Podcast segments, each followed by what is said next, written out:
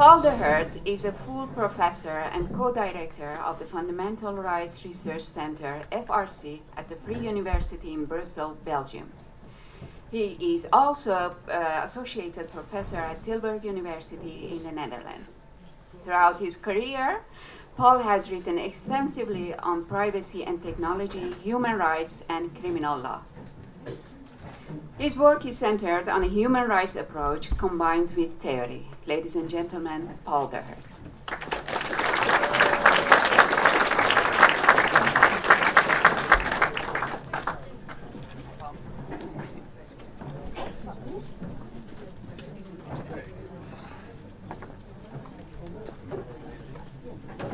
Hello, I, I only have 40 minutes, and uh, as you know, I'm a world champion record holder of black box television with an interview posted three days ago of one hour 34 minutes. Uh, so I'm not going to do that today. Um, and that was an interview about uh, a lot of the themes that are uh, around here, how to organize a movement um, infiltrating in political parties. It works. It worked in France. setting up your own party, it could work elsewhere.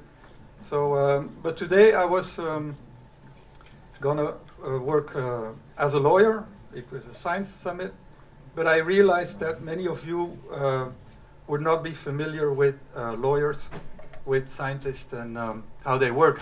And usually, it's um, it's business as usual for us. We don't listen to the others. We do our speech. We go home.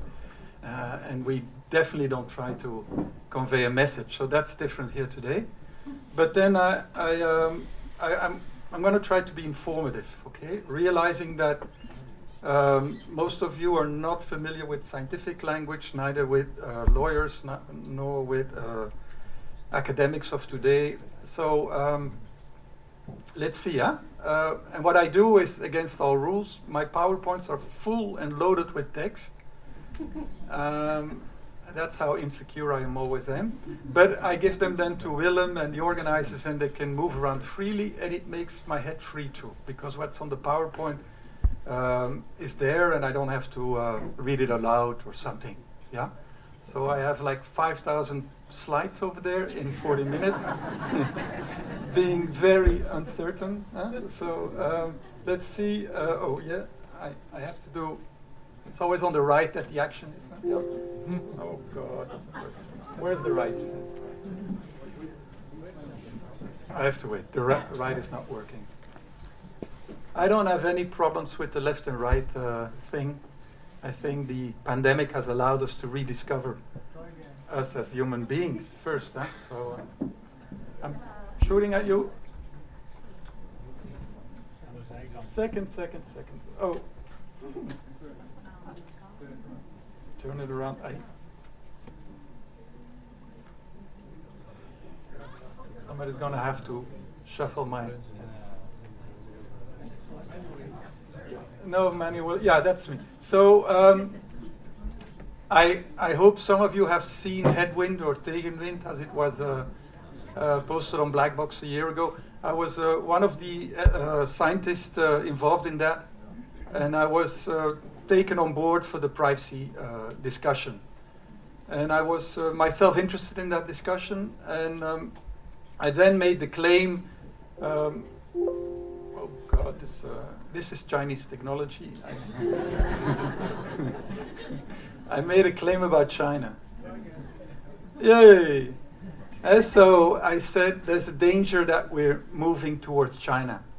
And uh, you need two things for to become a Chinese in the bad sense of the term because I like Chinese wisdom and medicine and Confucius is uh, rediscovered his writings. So I'm all uh, in admiration. But what are the two things to become a Chinese authoritarian? You need the infrastructure and you need the attitude. Yeah. And so um, my take on it was that the infrastructure, we have it.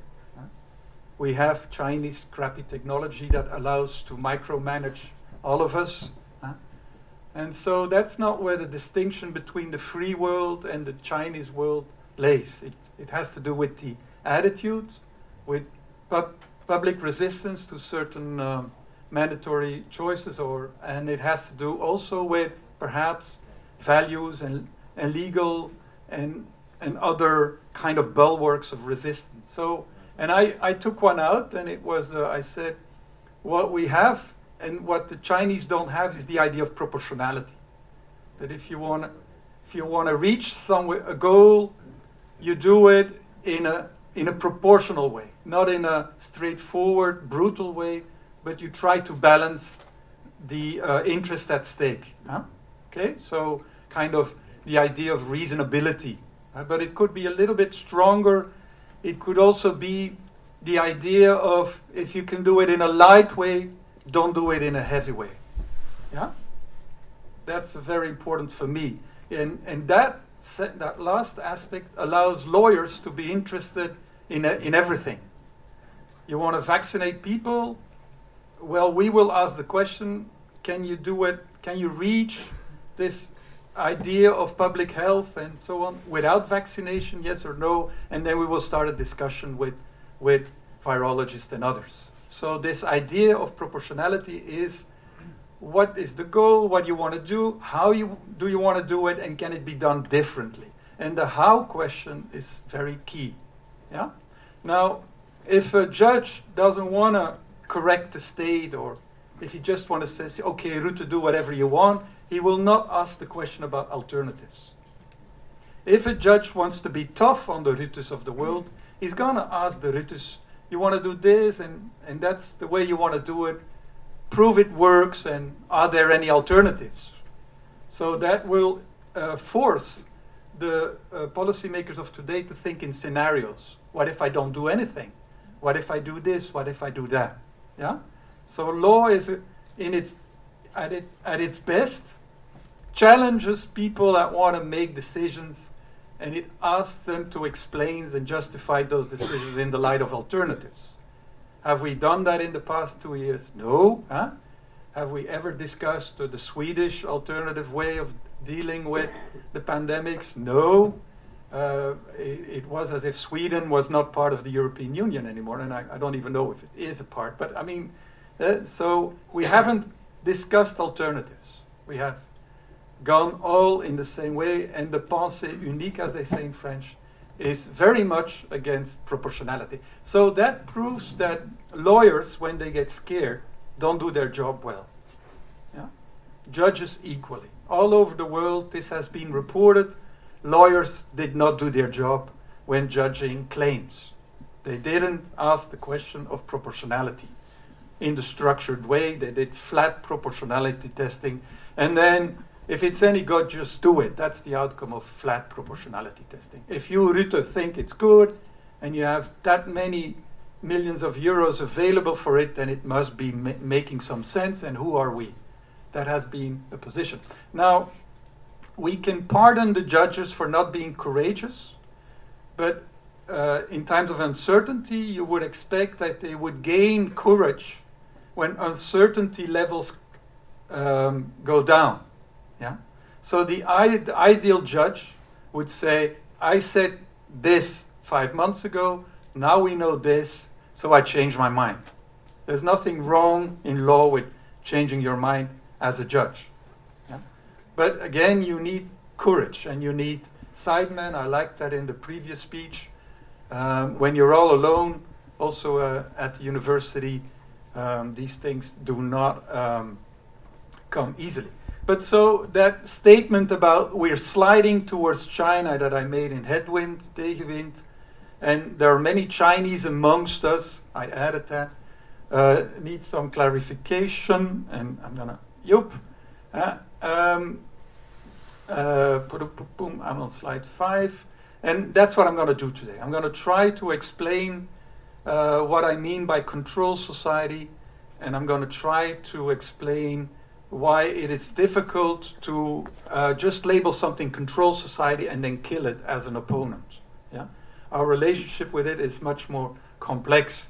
But before I do that, I want to say something about good and bad laws. Yeah? there is something as a very uh, simple law, and usually those are not so bad. Yeah. So simple might sometimes do. You shall not kill unless, I think most of us understand it. Yeah? The message is, first of all, don't kill, but there might be exceptions. I think that that works. It has worked since ages. So, but I like these rules. I like simple, huh? like the tax proposal in the previous panel. Simple can do. Simple challenges. Simple refreshes the mind. You shall not send a drone over my garden unless I think that would be a good rule. Do we have it? No, we don't. Do we have drones? Yes, we have. Is the police using drones? Yes, they are. So what about my garden? Yeah? Am I protected or not? Usually a fence will do or green will do to protect my garden and give me some intimacy. But against these drones, and I don't even hear or see them, I need a good rule, and I would love to see that rule. But why aren't we making those? Drones can be bought in the supermarket uh, everywhere. So where are the rules that I need? And so other good rules like the privileged relationship with your doctor. Have you seen a doctor in the pandemic? No, not in those vaccination centers. At, uh, but also the rule of free informed consent. Uh, these are simple rules, and because they're simple, uh, we don't uh, we don't see them often. Simple is is uh, is strong, is powerful.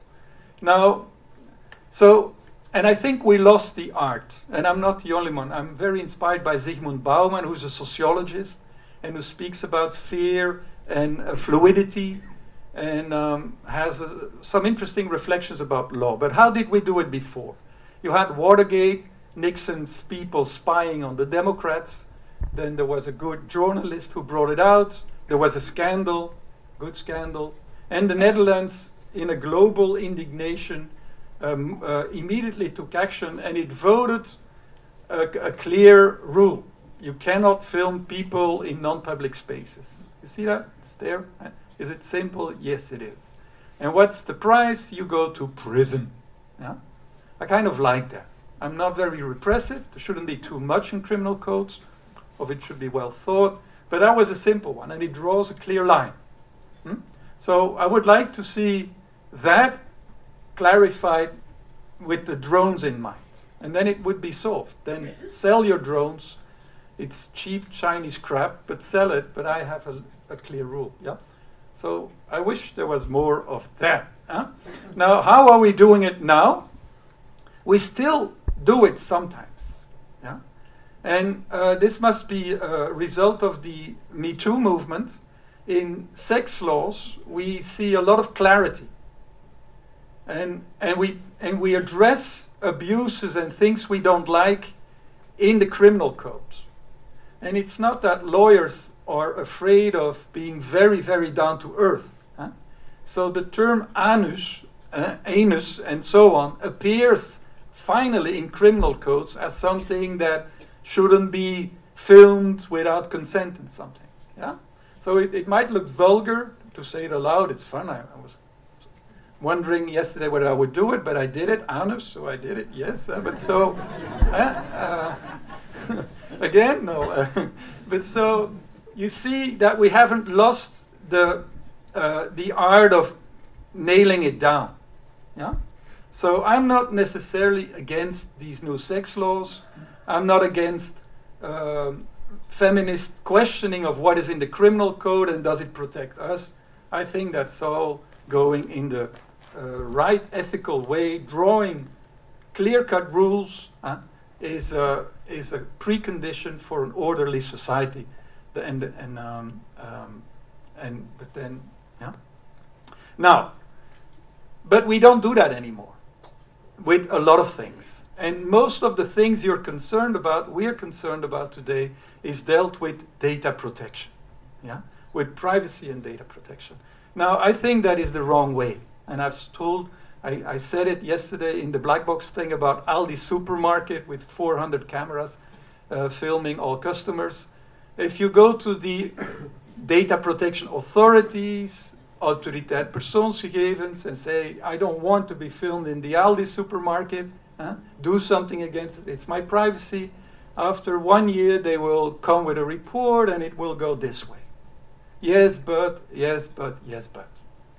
And then you're there. Have I waited a year for this? Uh, it's Mitzen and Maren, as I like to call it. And that is the weakness of data protection which is governing the whole of Europe and which is governing e-identity, the wallets, the, um, the cash uh, laws that will come. So we're in dangerous company of bad laws, all right? Now, what is that data protection? We have a right to privacy, that's old. It's not in the American Constitution, but it's in the European constitutions. And, and the right to abortion is, uh, is part of that for your interest, but, uh, and that's why the American judges could say we don't recognize it anymore because it's not. Uh, so that's, I like the US con Constitution a lot, but there's no privacy in it because it's so old. Uh, but we added in the European Union Charter data protection. So we have two rights in Europe privacy and data protection. And it says everybody has a right to be protected, uh, personal data, his or her. Um, it must be fair consent. So you uh, consent is important. I cannot process your data without consent, or you need a law. And you have free services by data protection authorities. That's the scheme. Now, I don't, I'm not necessarily unhappy with that, huh? um, but it only mentions a couple good ideas. First good idea is to protect all personal data, not only very intimate personal data, but every, just the fact that we are here doesn't mean that Willem can tomorrow publish the list of people that have registered, because that would be against data protection. I think that's a good idea. Um, but uh, the idea of consent is a good one. The, uh, the, the good ideas in it, and uh, but there are a lot of good ideas not mentioned in this Article 8, and you find those in the famous AVG or GDPR, and that's the rule that will accompany us in the reset agenda that we're discussing today. So Europe is always saying, we're good, we're fine, we voted in 2016 the GDPR, and we have a right to personal data protection. Yeah? So everything that's coming should be balanced and made proportional by this one.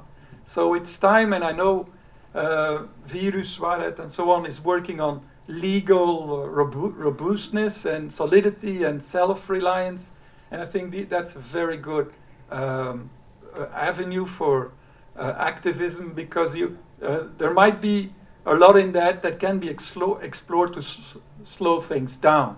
So there are good ideas in the GDPR, so as privacy by design, data minimization, and a lot of other things like anonymity. Hmm? Anonymity is um, uh, one that we will need when we discuss the, um, the, the, the digital currencies. Yes? Because if it's going to be digital, your money, you will not be able to pay anonymously anymore. Yeah? Now, there is no fundamental right in the world to anonymity, so you will have to argue that, it, that anonymous transactions should remain possible, like you can pay with cash with the GDPR. That's the only friend you have. Are you still with me? Yeah, yeah, yeah, yeah. Okay. Check. But privacy by design is another one. It means that if you, before you sell a drone, it should be thus that the privacy is respected, which means, in my opinion, that nobody should be able to buy the drones that are uh, uh, on sale today because they are all unprivacy by design. Yeah? So, and that already casts a shadow on what I say. There are good ideas in the GDPR, but implementation wise, zero. Yeah? And I, I think the autoriteit persoonsgegevens, and we have one in should say no more drones on sale in the Netherlands unless they respect privacy by design. Yeah? And what would be a good one? Just imagine and be creative. It would be there's a drone flying over my garden and the smartphone says beep and I look and I says it's your neighbor because it's his drone or her drone. Yeah? But if without the beep I wouldn't know that there is a drone or whose drone it is. Are you with me? Yes? Yeah? So what does that mean? That drone has to have a transmitter and a unique number, and that should be, that is privacy by design. Most drones don't have that. So if there's one flying over there, you don't know, and if you don't know, you can't act. Yeah? So why, with these principles, are we allowing the sale of crappy Chinese drones? Because they're Chinese yeah? and they're crappy. Okay, so there's a lot to do that. So, uh, so, but it's a good idea. And I said, if we did that, we could make the difference with China. Yeah? Uh, but that's but because it goes very deep. Huh? We, we should talk to the engineers, and they're the bad guys. Always guys, these engineers. Huh? Always guys that buy drones. So it's a gender thing. Ladies, ladies, ladies. Huh? But so um, it would be. So it's good because we we're gonna have a, an ethical debate with with uh, those who build the drones. That's good. In China, that doesn't work. They do it differently. Yeah? They don't have these good ideas. So my thesis is our control state could be controlled if we respect the good ideas. Yeah?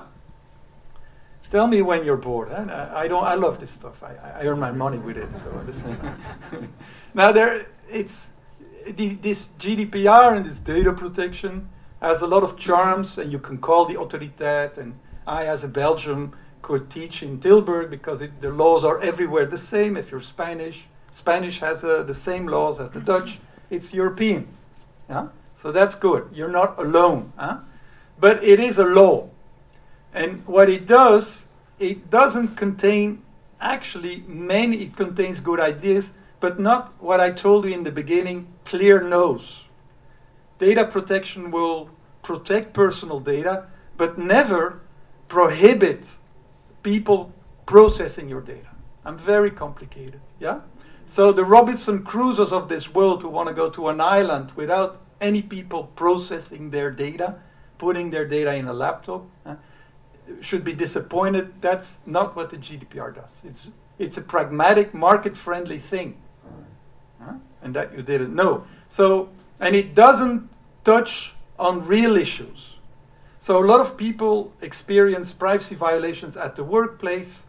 All unions, all employees are frustrated about the GDPR because it speaks about this rational data subject and it doesn't speak about concrete realities of being an employee. Yeah? So it's partly blind for the real problems. Okay? Now, um, so it doesn't even talk about drones. It calls it a processing of personal data. So if I see a drone and I hear it, I say, oh, a drone. Huh? And data protection people say, oh, processing of personal data in the air, which means nothing. Yeah?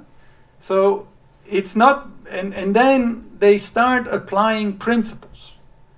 And don't read them all, you get sick, and it's Sunday evening, and you should be having your aperitif. Uh, but so they, they're gonna look at that processing thing with principles. And some of them are good, huh? but some of them don't help you because what you want is to get the drone out of your garden. You agree? So that's why I'm saying if you send the authority of persons he gave us the data protection, they will come back with this kind of thing. And they will say principle one, okay, two, mm, three, yes, four, no, and then and then what? oh, then uh, then uh, then one is okay, two, mm, and they will repeat it, but they won't say no. Yeah.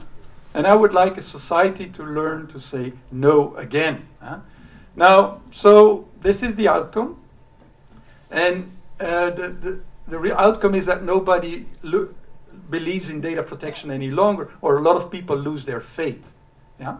And the other outcome is that the bigger players can always play the stupid if there is a scandal. So last week there was a, a, a big scandal in Trouw in, in the Netherlands about the Dutch police um, lo- downloading full data sets of 9 million of citizens without any purpose. The police just likes data. And then they said, oh, I'm sorry, we should not do it again. You should put those people against the wall and, and shoot. But they just say, I'm sorry, we didn't know, we will do better. It's the same with Google when they did Street View. I'm sorry, we will never do it again, but they had all the data. Yeah? So there's a lot of game playing with law. And data protection is starting building a very negative score with regard to uh, um, trust building towards normal people. Yeah? And this is precisely, and this is the Trouw article, you should read it how, look it up. It's like, it's the, the machine, when you consult somebody at the police station, the machine just downloads everything. And, the, and then the police can say, it's not us, it's the machine and they never delete because the machine isn't programmed. but they should delete after one year. They never do. Oh, but the machines weren't programmed. We will do it. We will see whether they do it. So even everybody plays games. So I had a long YouTube interview, another very long one. I'm good in those one, because i uh, at home I can't say too much. So when they put a microphone in my, uh, so that's the story. But um, it's especially Zygmunt Bauman, who who is a, a very important sociologist in my in my uh, in my view to understand this politics of fear.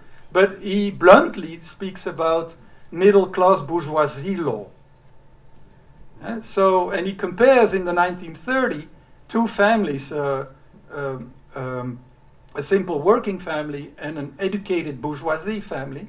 And so, if the child in the working family says, "But daddy, why shouldn't I bath?" Because you should. That's the pedagogical mechanism. And so, now, if the child in a bourgeois family asks something, but why should we? Then the parents sit down and for three hours there's a full politically correct discussion to talk with the child and to elevate it to the level of knowledge that is best adapted to the child's abilities. Yeah? So that's what data protection does. It doesn't say no, huh? But it says let's sit down, let's talk two weeks, and then you will understand why these drones are in the air. Yeah? So that's Bauman's thesis. We have a legal apparatus that is above the head of the ordinary people, that is only understandable by experts, and that suits middle class interests. Yeah? Or big tech interest, whatever. Huh? So you can draw the line somewhere. So that is what I call dangerous. And for me, good laws would find a better balance between simplicity and um, and, and, and, and, and clear messaging and these and, and complexity. Yeah? So I think we, you hear this story a lot. We live in uncertain times. Well, the question is, should law then become uncertain? And I think the legal system is not going to survive that. Now, if we are going to reset the legal system in society, will there be a legal system in the future? I don't know. But I'm so my reaction is quite reactionary. We did better after Watergate than we're doing now with all the scandals we have now. Huh? Because we're lost in complexity, and, um, and uh, so that was my speech. And you see, I smile when I nobody asks questions, and I can talk on for hours. So now, very simple. You have this control society, and um, and so the question that journalists ask: Are we going towards a Chinese control society? And then you have to know what a control society is. Now, how do we scientists look at that? Huh? So we, um, there's a lot of good work, and the correspondent has compiled an interesting book on uh, why privacy is important. And they explain this notion of control society. First idea is, is the panopticon, building a lot of cameras and stuff. But then it goes, moves on to sorting the citizen, putting, collecting a lot of data on citizen, and crediting them with a score. And so there is the control society is not only looking at you, it's also scoring you. Yeah, that's that's the that's and that has been so it's not only George Orwell, it's something more. And the latest development in the scientific understanding of the control society is that the scoring is done by AI, not even by humans anymore. And and these AIs technologies, artificial intelligence, use models, and we know that these models are full with assumptions and so on, and, and the models don't even care whether they were wrong or right. Huh? So with the London School of God knows what, zillions of people were going to die. They have never pardoned themselves for these wrong calculations. Huh? They have just offered a model with assumptions that they thought. And so there is no sorry for wrong modeling, and it should be there. I mean, the same wall that I would use to shoot certain privacy violators should be used to shoot some modeling experts that are. Uh, yeah. so, and then in literature, you will find many complex themes, especially social scientists like them. And so they play with Hannah Arendt, like Matthias de Klerk, uh, de Smet does. And so, but, and, and Cheney-Lippold has said we had citizenship based on blood, citizenship based on soil, but now we get the citizenship that is awarded to you by algorithms. That's so. What is the control state, Paul? That is the control state. Uh, panoptic control state, sorting, and then algorithmic sorting with a new kind of citizenship, allowing micromanagement. Are you? Yes? So that's what scientists do. They prove they have studied. Now, there are divergent views, and I like to single out us also amongst uh, all kinds of movements. There are always, especially the hacking uh, people and the always guys, but there should be more women there. Uh, but so the computer scientists, they will always say, yeah, but that will never work. We will program ourselves out. Yeah? We use Telegram or even more other secret media. When they're censoring on LinkedIn and all the rest, we will go underground. Yeah? And I just want to, uh, some racing to the bottom, but there are more optimist views on, on the control society. And I quote one, a French one, Aim, uh, and he says, yeah, but we're also controlling the government. We're using Twitter. Huh? So this conference has been censored all over, but not, not the Twitter line, I guess, because people have seen the tweets. Yeah? So there's optimism that you will always be a little bit more smarter than the government. Yeah? Now, these people, we should cherish them, but I'm not so optimistic. I, I'm, I'm like, consumer lawyer, we should protect large groups and not these smart people that can program themselves towards freedom. Huh? So we should always uh, fight control mechanisms that um, that uh, infringe on the liberties of bigger groups. So my plea would be to these rather arrogant computer hackers that always find a solution, and all the other optimists based on I'm smarter than the government don't forget the bigger groups. Yeah? Because the bigger groups don't know about this conference. You do, huh? but the bigger groups don't. And that's a shame. Yeah? Uh, so um, now I want to add something, and this is Foucault. This is uh, the idea of the biopolitical state. When the pandemic came, I thought that all privacy lawyers should be, would be awake. Huh? Do you see any of them here? No? Huh? And that has to do with this. So um, the biopolitical state is the state that we have been built up since uh, uh, 17th, 18th century. Government with the experts taking care of the human species. Uh, and, and Foucault has written strong things on them, and we have heard this morning that there are people like Roland Pierik and others who want to transgress informed consent and self-determination because the state thinks this and this is needed. Huh? Then he becomes an ambassador of the biopolitical state. And Foucault, is a French philosopher, sees that as being uh, as identified that 20, 30, 40 years ago. Yeah? But I add this, this pensée of uh, Foucault because many people in privacy vaccination is not processing personal data. Uh-huh. So they don't care. They care a little bit about the drones if they film you, but they think that's something that doesn't, that is not part of the control state. Yeah? So you, if you want to go to the Autoriteit Persoonsgegevens with a complaint about vaccination, you will fail.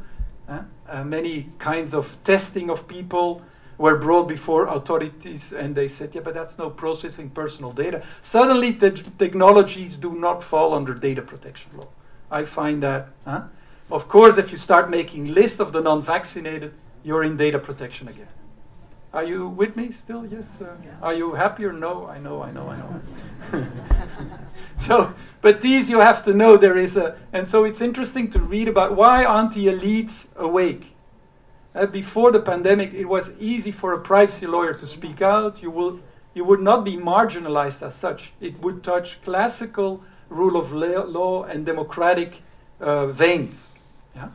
But this, this, this, and I have been arguing that from the start, especially after, for me, 2020 was bad, but 2021 with the vaccination was worse. And then I lost many of my critical colleagues because they were running for the vaccine. Yeah? And so I think it, it is therefore interesting to combine the two. But the bad news is that there are people reading Foucault in a, in a, from an ethics of care. Now, these are all valuable perspectives, but they water it a little bit down. So you have people like me. For me, uh, biopolitical politics are bad. We're treated like, um, we have said it this morning, like sheep. Huh? Um, but for others, huh, it's a, a way of reacting against neoliberal destruction of our health system. Sounds good, huh? Yeah? So, and that is why the left has gone astray in many respects. They have used the pandemics to fight against neoliberal, uh, I, I'm not good in these terms, but what they perceive as neoliberal politics that reduce the number of beds and so on. Yeah? That's where we lost a lot of people at the left. We shouldn't lose those. And especially uh, the normal people, um, there are important values of social justice in, uh, amongst the left that we should and one of my colleagues, Barbara Stiegler in France, they infiltrated in, uh, um, what's his name? In the left party that won so many seats by Mercon, Mechelon, what's his name? Yeah. France Insoumise. Yeah. And, and Macron is a, bit, a little bit afraid, finally. Because there are a lot of people anti vax, anti pass in the French parliament now, not only at the right side. So let's keep open all possibilities and let's blend uh, whether one likes the state or not. Yeah. So um, that is um, so what I wanted to say, and and then he can stop. I, I still have 50 uh, slides, but two take homes now. If we mention control state, know that not everybody is afraid immediately. Yeah? Controlling each other is something that we have done for ages. Now we do it via technology. And especially the computer wizards will say, I see no problem, I can program my way out. They're not scared. So let's not, uh, so the term control state in itself is not uh, necessarily negatively loaded. We have been controlling each other for ages. Same with the biopolitical state. Uh, what Foucault has written scares me, but it doesn't scare many others that, in, on the contrary, see useful corrections in the name of ethics of care. Now I lost you all, but this is what scientists do. We tilt concepts at a higher level so you get confused. But my point was that labeling something control state will not kill it, or labeling something critically uh, as a biopolitical state will not kill it. Now, uh, Agamben, the controversy was well known, so I want to make my, my last two minutes uh, are will be used to explain what I wanted to do when I came here. So my first thing was the GDPR is middle class bourgeois. It isn't clear. Yeah, we have been able to uh, change some of the proposed ideas with regard to contract tracing and so on based on the GDPR, and we made the difference with China. Yeah, so on the positive side, data protection has done something. It's all on that slide, but under pressure, many bad technologies also in the West saw the light. Yeah? And then the medical profession has been advocating against privacy laws because they didn't want decentralized databases, which are privacy friendly. They wanted centralized databases. They didn't want anonymous contract tracing. They wanted personalized contract tracing because health is so important. Yeah? So uh, what I meant by that, the GDPR has partly functioned in data protection, but it is weak on enforcement under stress, and the medical lobby has been very strong. They hate anonymous data collection. They want personal data so they know more. Yeah? So that has gone wrong. Now, um, and then there is the example of e identity. So, will we win a battle when Europe tomorrow will create electronic identity schemes and electronic wallets? Yeah? And I think uh, the answer is no, because I studied it, and these are my 50 slides. First of all, and that ties with what has been said before, some talk about a fundamental right to identity, which is a dangerous notion. I think you have a right to your identity as a child. You belong somewhere, because if not, the child will be lost. But that beautiful idea is abused to promote a right to digital identity. Yeah? So human rights language is abused to sell you things you don't like. I want to protect children, and everybody has an identity and has right to huh, blah blah. Uh, uh, but the right to digital identity pushed by the EU is something else. Yeah? So don't be be aware for abuse of human rights language. Um, so that is in the slides. Now this eIDAS, electronic IDAS thing huh, is it will force us all member states to um, to make possible identification schemes. So if you as a Dutch person are going to buy tobacco in Greece and and you're young, the, the tobacco seller will verify how old you are or something. Yeah? And, it, and the keyword there is interoperable. And so, but that is a dangerous one because the EU is doing nothing bad, but it creates an interoperable system that member states can use to do a lot of bad. Yeah? And that's the difficulty with the EU.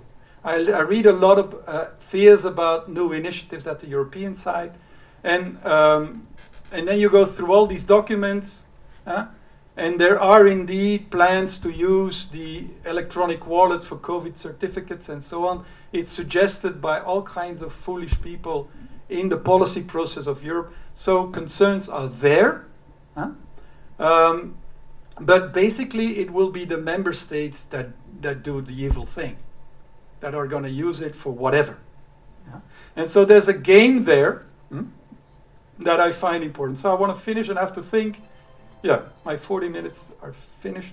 Um, I made a full data protection analysis of this, which is unreadable. It's the bourgeois, only bourgeois uh, scholars will understand it, by the way.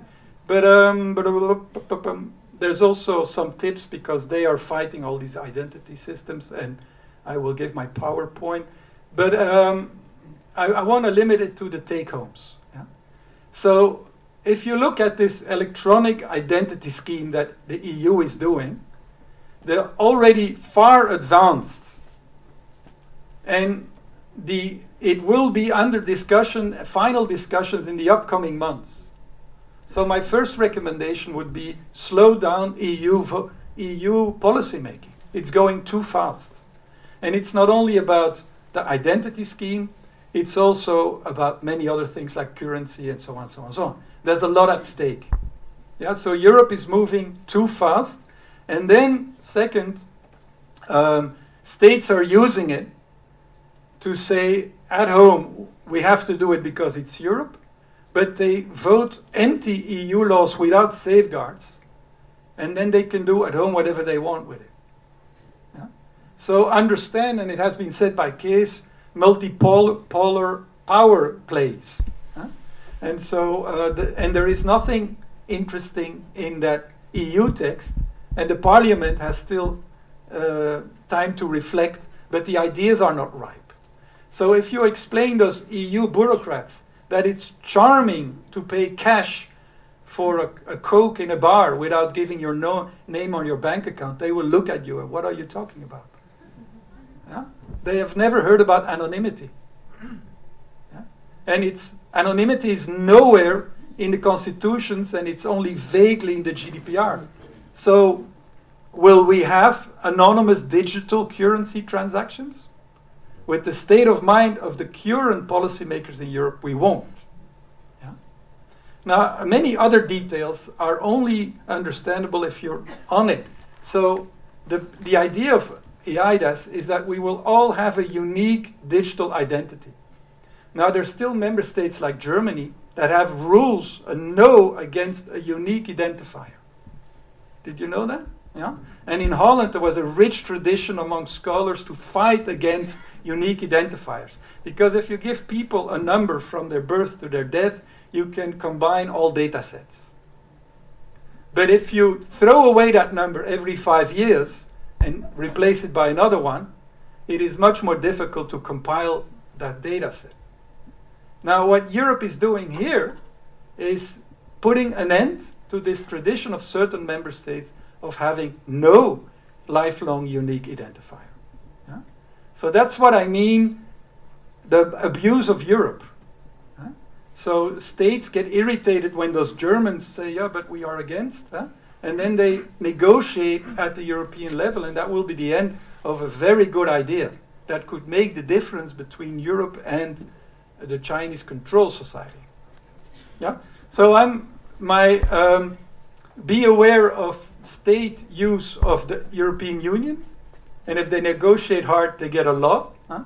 Be also aware, and this is for the legal uh, activist here, uh, do more with Europe. If Austria does not allow entry of EU citizens without vaccination, you should go to the Court of Justice because we have freedom of movement within the EU. And nobody did it. Yeah? So if we don't use our rights, what then? So that has been underexplored. So also your activism should not only tailor and focus the Dutch level or the local level, but also rediscover Europe. And then um, what I think will finally happen is that we will go to a society that looks liberal. You don't have to get a vaccine, but if you want to travel, the well, so France will say you don't need a vaccine in France. The, the, Rutte will say you don't need a vaccine in, in the Netherlands. But then if you want to travel France as a Dutch, you, you need a vaccine. Yeah? And that's where this um, interoperability of EU systems becomes the devil in disguise. Huh? So local governments will be very liberal in their own country, but your right to mobility will be the real power will show itself from the moment you want to travel. Yeah? And so that is the power play that I see, and it's a hard one. It's a really hard one. So, uh, blah, blah, what am I saying? Uh, am I going to end? oh, yeah, thanks. There's a thanks, and there is a science summit, so there is literature. So, uh, uh thank you, ladies and gentlemen.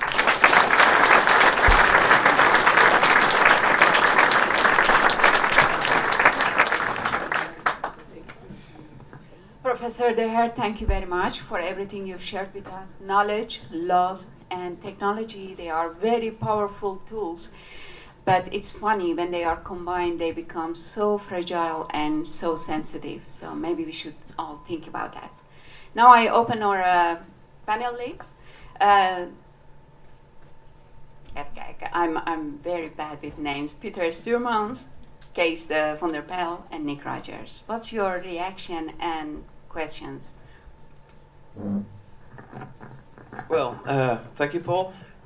We have uh, learned now that we need better laws, more simple laws, more focused laws, and we need more courageous lawyers and uh, judges. But how are we going to accomplish that since people in power love vague laws and cowardly uh, judges? Yeah, well, uh, without claiming it, you won't get it.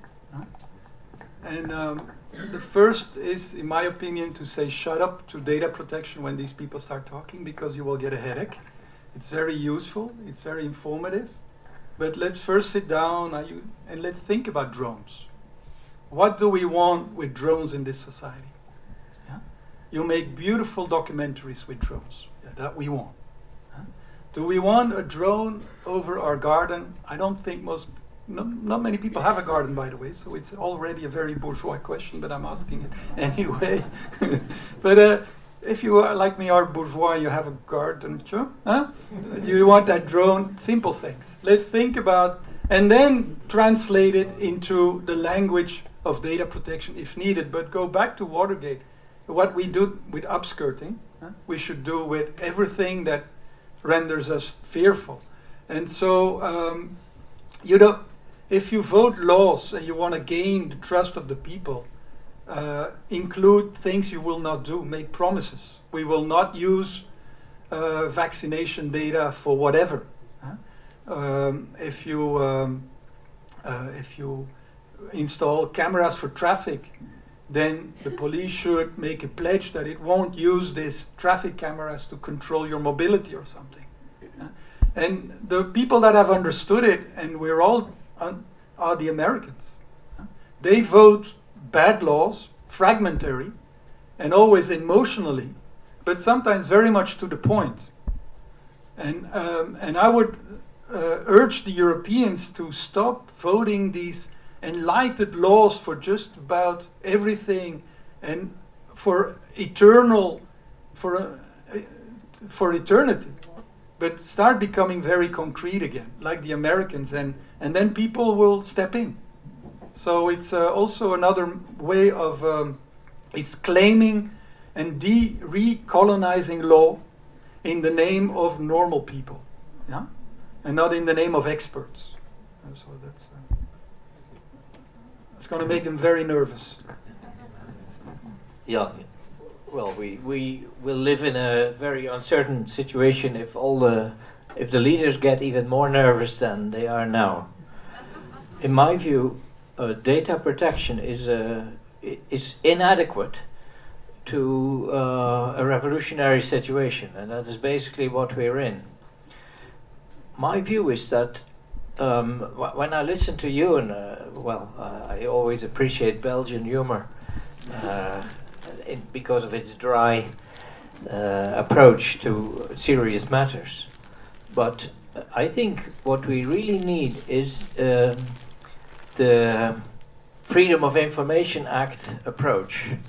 And that is not data protection, because in my view, we already lost that battle completely. Um, if, if I see what, what happens, for instance, when, a, when you're in a demonstration and they ask for your idea, uh, the police person tells you, ah, you were in that and that demonstration too. That's uh, quite amazing. I don't think that any pledge on the part of the police will make much of an impact in the situation that we are already in.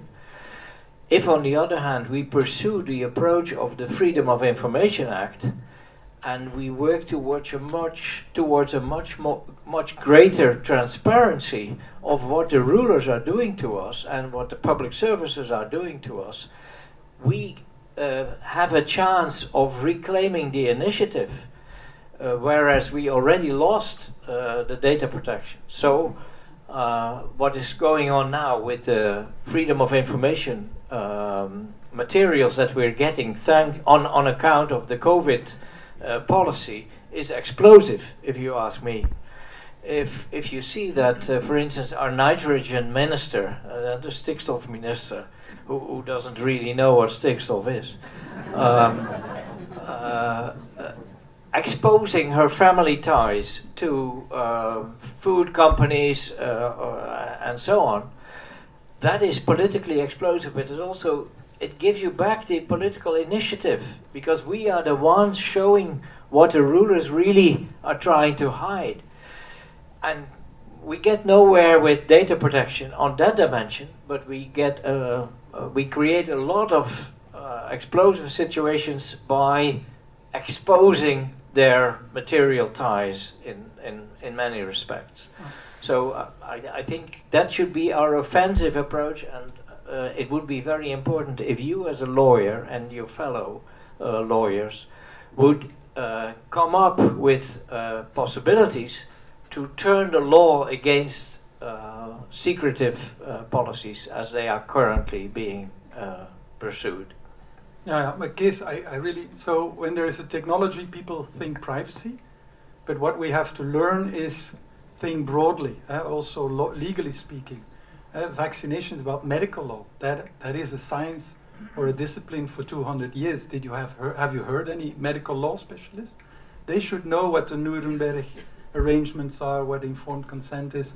Did we see informed consent? No. So there's calling everything privacy is the wrong approach, and I, I, I, totally follow you. I think freedom of speech is important. Do we have it? No. Uh, is when Facebook is uh, banning us, are we protected? No. Uh? So privacy is is overprotected, hmm? and many other issues don't have an authority of data protection. So we're uh, we're uh, as they call it, we're um, uh, like verwend, they say in Dutch, spoiled. Eh? So privacy, it's probably not going good, but the privacy community is is feasting. We have a lot of projects, a lot of money. We have even an official agency that does privacy day in day out, and it doesn't bring us very far, does it? So what Kees is saying is there are other legal tools that are very effective, and and, um, and this is the unpredictability also not only of popular revolt eh, because we needed the farmers now to open a lot of new debates, and who had predicted that? And, and a, a similar um, creative use of the unpredicted in law is also very important. So I, I, I it's a very defensive thing, and and this huh? one week old, nine millions of Dutch people are in the police database. Eight point nine hundred of those sh- million should not be in there. Yeah. So data protection uh, has to prove itself again, but in, with more modesty. So yes, you, you have me. Yeah, thank you very much. Uh, only when uh, I was told to to uh, to have a very short uh, comment, um, but um, you know, I, I I'm not quite sure whether it touches your theme, but I always think I have an authority uh, which I have to deal with. I have the producer of the drones. I have Google. I have the police. Uh, I have uh, uh, some surgeons telling me that my tumor is not is, uh, inoperable, for example. And so I have no one I can actually talk to and say, I'm, I don't agree with what you do with my data. I, I, can't shoot this guy that, that, that drives with his Google um, Street View uh, car through my, um, my street. It won't help. So who? I, I yeah, I have a, a huge um, company against me. But I actually, I think for me, uh, which, which uh, is a certain asymmetri- uh, uh, um. Yeah, symmetric. Uh, so so it's me against. Yeah an anonymous uh, Yeah. uh, company. I listened to a long podcast of Willem, who's here, huh? and in prison, only in prison, he discovered law. Huh? So, uh, and now he's an astute uh, legal uh, student. So, um, uh, just an invitation to see what it is. It offers some resistance. It's not going to help you immediately. Huh? It's only a tool, and it's always a little bit late. It's true, but sometimes it works. I have uh, litigating is something um, that you have to learn. I litigate with success. I, I look for a good lawyer. I reserve some money and I win cases. And it goes slow. They want to open a supermarket in front of my door. Not in my backyard because I'm bourgeois. I look for the best lawyer. Yeah? And I'm away for 10 years, so no, I'm, I'm, making me, myself look really not nice now. I know, but I, what I meant by that is law is just one of these tools. And I don't overestimate it. So if you want to, as a neighborhood, want to resist the supermarket because there are too many, you need popular mobilization, that's one. Some people that go into law, others that use other affiliations or try to propose alternative projects. You need a lot of things.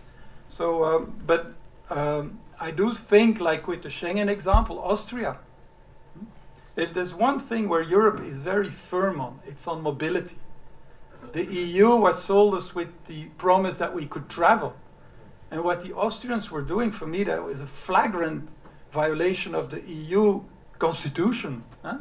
So, but, and we haven't tried it out, so we will never know.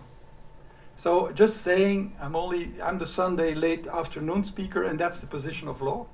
there will be one more. Uh, don't, uh, it, it has, uh, it has its charms amongst the other tools of resistance.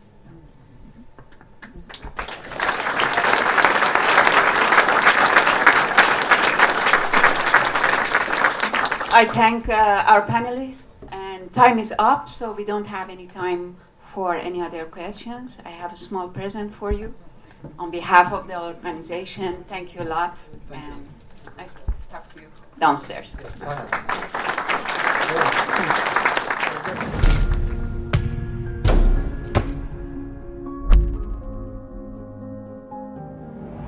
Goeiedag, je kijkt naar een speciale aflevering van Science Summit. Een samenwerking tussen Viruswaarheid en Café Welsmers. En ik praat nu met professor Paul de Hert. Ik ben een beetje traag vandaag. Ik heb net uitgelegd waarom. Maar eh, Paul, welkom. Ja, Dankjewel dat je hier bent. Wil je een beetje over jezelf vertellen? En dan gaan wij het gesprek eh, met elkaar voeren. ja ik ben een, ehm, een hoogleraar in Brussel rond eh, strafrecht, privacyrecht. En ik heb, eh, ik heb ook een aanstelling in Tilburg waar ik op eh, privacy zit vooral. En dus ik, eh, voel me goed in, die, In dat, in dat leven tussen twee landen. En dus deze studio is een beetje verder van mijn huis, dus dat is lange maar het is toch prettig om er te zijn. Ja. Is dat jouw eerste keer hier bij Café Welsburst? Oh, ik hoop dat je vaker komt. Ja, Ja, we kunnen heel goed, weet je, jouw kennis, jouw inzicht gebruiken. Want ik heb net bo- ook boven naar je lezing geluisterd. Mhm. Echt heel interessant. Maar eh, hoe is het in België? Eh, België is een klein landje met, ehm, en we hebben niet alles goed. En ik eh, verwacht ook niet dat we in België na twee jaar pandemiebeleid op een heel volwassen manier zullen terugblikken met mooie studies. Dus dat doen we niet goed. Maar het, eh, het, het kleine landje zijn heeft ook een voordeel. De ideeën gaan wel rond. En dus ik ben eigenlijk op sommige punten toch tevreden met enkele kleine stapjes vooruit die gezet zijn. Bijvoorbeeld? Ehm, er is eh, in januari een prachtig initiatief geweest van een 120-tal wetenschappers. Afgelopen januari? Ja, Oké. 2021 van we moeten in, de, in die pandemie een debat kunnen voeren. 2021? We zijn in 22. Ja, Paul toch. Ja. Paul toch.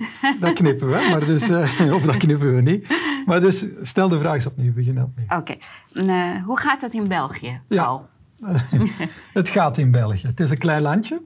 En dat wil zeggen dat we geen volwassen traditie hebben om, eh, om bijvoorbeeld kritisch te reflecteren over hoe we het pandemiebeleid hebben gevoerd. hè. Dus we hebben, we, leggen, we hebben geen stevige rapportage over eh, tracing gehad. We hebben geen stevige parlementaire controle gehad op verschillende onderdelen van het pandemiebeleid. En die zou er moeten komen. Maar dat is net, daar is België tot dusver net een maatje te klein. Dus het is transparantie, zelfkritiek, dat zie ik nog niet direct komen. En dat is spijtig, maar dat is volgens mij altijd al zo geweest. Maar aan de andere kant is klein zijn ook nabij zijn. En ik merk toch dat in België een aantal ideeën rondgaan. En dat is eh, sneller beginnen gaan eh, in januari 2022. Toen in de eerste week van januari 120 wetenschappers, 120, samen een manifest hebben gepubliceerd om het debat over het pandemiebeleid te voeren. Omdat het er niet was. En daar heeft eh, de grote, een grote groep journalisten het erg moeilijk mee gehad. Want de pers bewaakte, net als in Nederland, alle ingangen naar de discussie.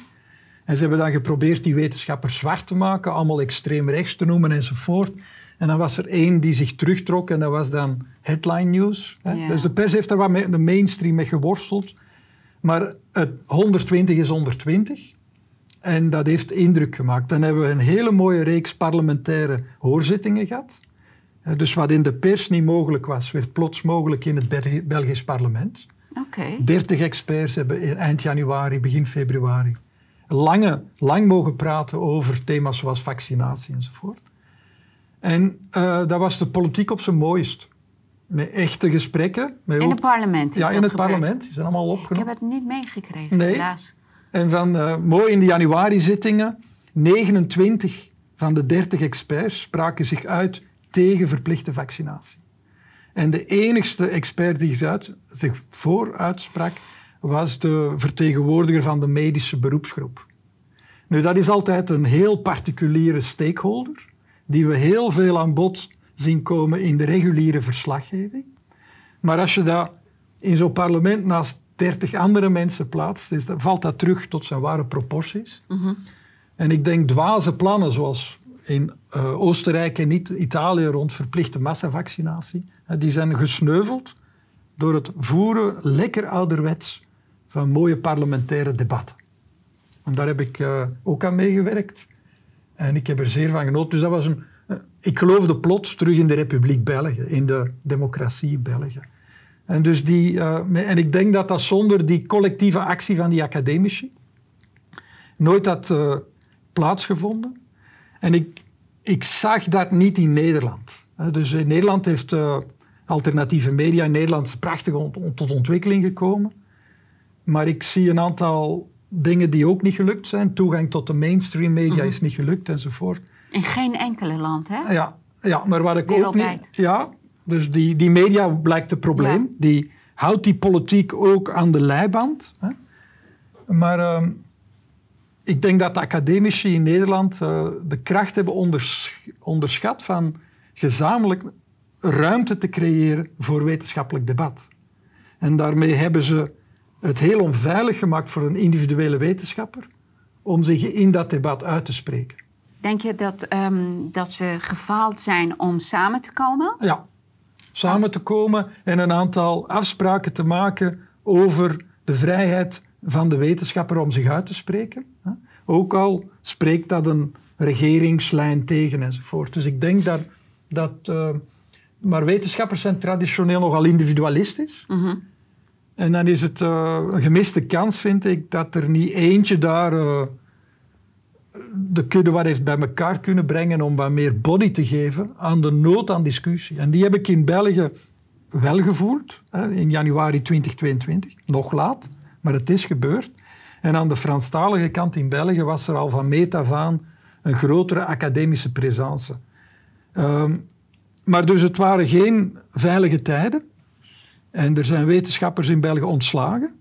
En, dus, uh, en mensen hebben ook afkeuring gevoeld enzovoort. Dus het was zeker uh, een moeilijke periode voor uh, wetenschappers om zich uit te spreken. En ik denk, niet, niet dat het, denk niet dat het nu veel beter is. Hè. maar wat, ik, wat ik ervan heb geleerd is die, het belang van collegialiteit. Hè om de hogere principes van de wetenschap, namelijk ruimte voor debat en, en falsificatie enzovoort, toe te laten. Dus dat is mooi voor België. En dan, Zeker en dan het, wat is er dan gebeurd? Er is, je ziet dan dat die politieke partijen blij zijn met die ruimte die die wetenschappers vragen. Ja? Dus de, Oké. Jawel, absoluut. Ik geloof dat de politici uh, dat even hard geleden hebben van het mediabeleid nee. als de academici. Jawel, ik denk dat het mediabeleid zo streng was voor tegenspraak dat het geen politieke discussie heeft toegelaten. Dat er bijna niet aan politiek kon gedaan worden Mm. in de zin van oppositie voeren enzovoort. Dus dat heb ik gemist. En wat heb ik nu gezien? Uh, begin juli 2022 hebben we een heel volwassen advies gekregen van de Belgische Hoge Raad voor de Gezondheid. Mm -hmm rond het toekomstig vaccinatiebeleid, waarbij heel veel inzichten die, in, die bij die kritische wetenschappers leefden, eigenlijk uh, ingebouwd zijn. Dus je krijgt een aanvaardbaar document dat nadenkt over boostercampagnes en dat zegt boven de 65 en bij de risicogroepen eerste prioriteit. Vanaf, maar dwingende... Uh, nee, nee, nee, okay. vanaf 50 dat gaan we in tweede orde meenemen. En onder de 50 spreken we ons niet uit. Hè? Geen advies over het aanbevelen van boosters bij de min 50-jarigen.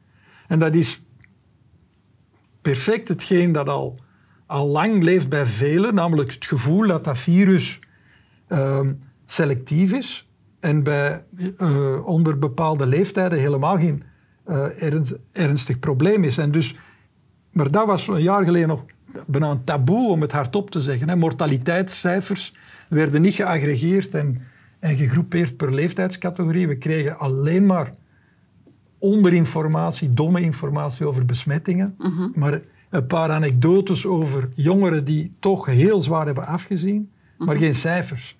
En, nu, en dus die roep om cijfers die dan nooit gegeven zijn, ook in België niet.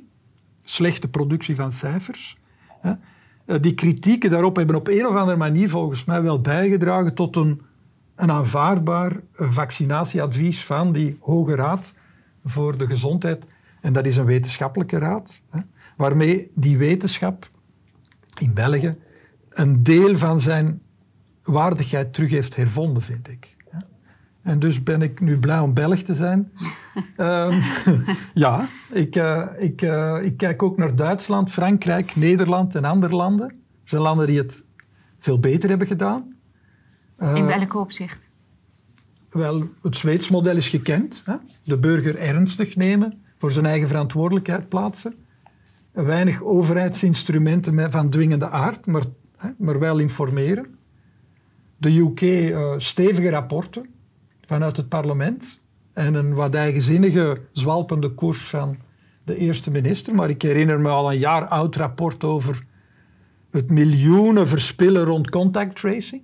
House of, Lords, stevig rapport. Heb ik in onze landen nooit gezien. Ehm, en dan uh, de polarisatie heeft uh, heel hard uh, toegeslaan in andere landen. En België is daar spijtig genoeg in meegegaan. Polarisatie? Dus, ja. Dus wat je kreeg was, zeker na januari als het vaccin aangekocht was en beschikbaar was, een, een door Macron aangemoedigde arrogantie om elke niet-gevaccineerde voor dom te houden. Mm -hmm. uh, ik denk dat we, dat, nu, dat we daar nu voorzichtiger in zijn geworden. Allee, ja? we zullen zien. Hè? Maar dus, het spreekt vanzelf dat die bedden, die ook in België beperkt zijn, met de herfst, met griepen en zo direct terug vol zullen zitten.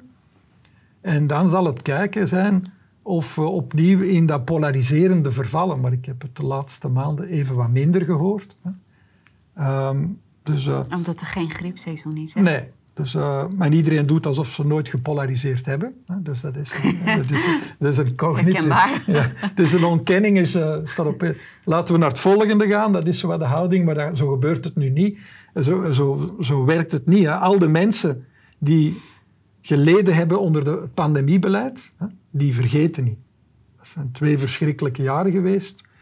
Uh, jaren zonder politieke voice, zonder uh, die politiek daklozen heeft gecreëerd, ook in België. En dus uh, nu doen alsof er niks gebeurd is. Wat Macron gedaan heeft, hè, heeft in de verkiezingen gezegd, ja, maar ik, heb, ik wou die gewoon maar wat plagen, al die niet-gevaccineerden. Dus hij heeft, Macron heeft eerst eigenlijk de aanval ingezet op de gevaccineerden. Een jaar later, bij de verkiezingsstrijd, heeft hij dat trachten minimaliseren. Maar dat, dat werkt natuurlijk helemaal niet bij al die mensen die rechtstreeks uh, getroffen zijn geweest door die polarisatie. En dus die reflectie zal er waarschijnlijk niet komen. En in die zin is België helemaal geen gidsland. Hè. Het zal eerder doen alsof het nooit gebeurd is zijn en uh, alles voortschrijdend inzicht noemen. En de rapporten zullen natuurlijk heel slecht zijn, uh, heel vriendelijk voor de overheid, want het waren onzekere tijden en we wisten het niet. Ik kan ze eigenlijk nu al uh, voor mij zien hoe ze geschreven zijn. En dus daar verwacht ik bij. En dat is België op zijn, op zijn slapst. Een land zonder uh, een fierheid op, op het vlak van leiderschap. En dan ben ik, ja, dan, dan troost ik mij. Dat heeft ook surrealistische kantjes, die Belgische politiek. Maar los daarvan vind ik dus dat België ehm, in vergelijking met de omringende landen het niet altijd slecht heeft gedaan. En in de laatste lockdown-maanden van Nederland hè, veel beter heeft gedaan ja, dan Nederland. Absoluut. Ja, en, Dus, en daar was ik toch verbouwereerd door hè, waar, is die, waar is die Nederlandse fierheid? Waar is die Nederlandse trotse houding om, uh, om verantwoordingsplichten uh, af te dwingen en, en, en uh, aan politiek te doen? Dat heeft mij ons verbaasd. België? Ja, ja, ja. ja. Oké. Okay. Ja. Ik dacht dat dat alleen mij verbaasde. Nee, ja, nee maar het, is, uh, het, is, uh, het past niet in het, in het, uh, in het beeld van een, um, een land dat innovatief en gids, een gidsland wil zijn. Nederlandse nuchterheid op zoek. Op zoek, hè? Ja, weg hè. Nochtans, ja. In het begin was er wel een opening. En dan, dus daar, daar zal Nederland nog een prijs voor betalen. Hè. Dus het rekken van een noodtoestand zonder de noodtoestandprocedure te gebruiken, heeft een boodschap gegeven van willekeur. Ik heb potten geld, ik Rutte, koning Rutte, heb potten geld. Ik ga iedereen vergoeden, maar ik leg het land plat. En het resultaat is dan ook dat er een boodschap is verspreid van we nemen onze burgers eigenlijk niet ernstig. Dat is puur machtsvertoon. En dat zie je dan nu toch ook wel met die, uh, die stikstofstrijd enzovoort, die toch een graadje heviger wordt bevochten in, in Nederland, omdat mensen gewoon het vertrouwen kwijt zijn in deze regering. En, en uh, dat zie ik in België, hebben we ook een, een, een boerenopstand gehad. Maar toch denk ik dat de afstand burger-politicus, als de media daar niet tussen fietst, dat die kleiner is, waardoor dat het uh, iets minder heftig zal gebeuren. Dat is een prognose, hè? Dat ja. een, uh... Nou, weet je, met die toeslagen-affaire hadden wij ook allemaal het gevoel... nou, mensen hebben... Er is geen vertrouwen meer in de overheid. komt volgende verkiezing, bam, precies dezelfde Ja. Eh, partij komt Ja. tot macht. Dus dat, is, dat, is, dat blijft altijd een hele onduidelijke vraagteken, hoe dat gaat. Ja, En ehm, ik weet ook nog met de, met de laatste lockdown die wij hadden, een hele stevige lockdown. het was rondom de kerst. We mochten niks doen en alles was open in België. En mensen gingen gewoon echt naar Ja. Antwerpen, Ja. Antwerpen of Brussel. Of gewoon, je, je kon over de grens gaan en je kon naar een restaurant, je kon je winkel of je kerstboodschappen doen, alles. En dat was, eh, dat was voor heel veel mensen gewoon, hoe kan dit nou? ja. Maar daar heeft het, het politiek systeem gefaald. En zeker de... Hè, dus eh, ik ken pogingen om eh, covid kritisch te ontwikkelen aan de linkerzijde. In Nederland. Hè. Martijntje Smits probeert, dat ik heb er gevolgd. En ook aan de rechterzijde, maar probeert... maar covid-kritisch politiek in Nederland is, is geen groot succes geworden. Terwijl bijvoorbeeld in Frankrijk heeft de covid-kritische beweging zat bij rechts, maar is ook met succes geïnfiltreerd bij links, Mélenchon. En die man heeft bij de parlementsverkiezingen heel veel zetels gewonnen. Dus daar werkt de politiek wel, vreemd genoeg. En heb je zowel op de linker als op de rechterzijde stevige tegendruk gecreëerd op Macron, die in zijn vaccinatiebeleid voor de volgende maanden dan ook helemaal is naar een minimalen is gegaan. Hij blijft gevaarlijk, maar eh, hij voelt die druk op de linkerzijde. Op de hij kan het niet meer zo eenvoudig eh, bestieren als vroeger, omdat hij nu in het parlement tegengas krijgt. En dus, het, en dus wat gaat er nu gebeuren? Dat wordt heel, heel mooi, heel interessant. Hè? Ehm, Macron heeft in zijn eh, voorstellen voor het beleid naar de herfst en de winter geen dwingende overheidsmaatregelen voorgesteld. Dus we zijn allemaal vrienden, allemaal terug citoyens. Maar hij gaat wel een communicatie voeren rond mondmaskers. Ja? En dat vind ik een interessante. Dus wat zie je? Die, die politici werken vandaag niet meer met... Ja, wat Rutte deed was brutaal. En daar kon je dan lekker boos op zijn. Maar wat Macron nu gaat doen, is iets wat ze eigenlijk allemaal veel liever doen. Soft law. Hè? We gaan de mondmaskers niet verplichten, maar we gaan er intens rond communiceren om die mondmaskers door iedereen gedragen te krijgen. Ja. En als jurist interesseert me dat. In de pandemie hebben we heel veel mechanismes aan het werk gezien, overal, die afwijken van de klassieke rechtsstaat. Er zijn, eh, heb ik ook verteld in mijn Blackbox-interview, in, in België kreeg je plots provinciegouverneurs die, die van alles te melden hadden, die een avondklok hebben ingesteld enzovoort. Niemand kende die lokale autoriteiten. En, en heel veel gebeurde met communicatie. En, en, of met van die onleesbare regeringsbesluitjes, maar niet meer met klassieke wetgeving die je nog kan bekampen. En dus wat zijn die politici nu aan het exploreren? Dus hoe kan je nu beleid voeren zonder het parlement en wetgeving te gebruiken? Maar bij mij komt het anders over. Het is alsof ze in. Kijk, België, Nederland, Duitsland. eh, eh, we zijn gewoon allemaal eh, naast elkaar, zeg maar. Ik denk, zo komt het bij mij over. Alsof ze aan het testen zijn. Welke aanpak, Ja. welke houding heeft het meeste effect zonder ehm, weerstand? Of eh, welke, welke tactiek eh, zorgt voor het minste weerstand? Ik denk dat dat meer de tactiek is achter al die verschillende aanpakmethodes in verschillende landen die zo dicht bij elkaar zijn en je hoeft alleen maar in je auto te stappen en dan ben je over de grens. Ja. Zo zie ik het. ja, maar ik hoor daar heel veel rondom mij aan ontspanning. Ik geniet wel. Het is waar dat al die politieke leiders naar summercamps van de World Economic Forum gaan of in Davos met privéjets bij elkaar gaan zitten. Dus daar zit daar En dan moeten wij minder gaan douchen. Ja, dat is allemaal waar. Dus, en vanuit die optiek, die mensen bedisselen alles samen op die Zwitserse berg, kom je dan bij zo'n verklaring. Hè? Dus in dit land proberen we dit en datsoort. Nu, ik ben nog traditioneel van vorming. Weber heeft in eh, 1919, een grote socioloog, de politici bestudeerd. En hij heeft die fighters genoemd, vechters. Nu, puppets on a spring, dat lijken geen vechters, hè, dat lijken poppetjes. Dus de vraag is, wat, wat zijn nu politici?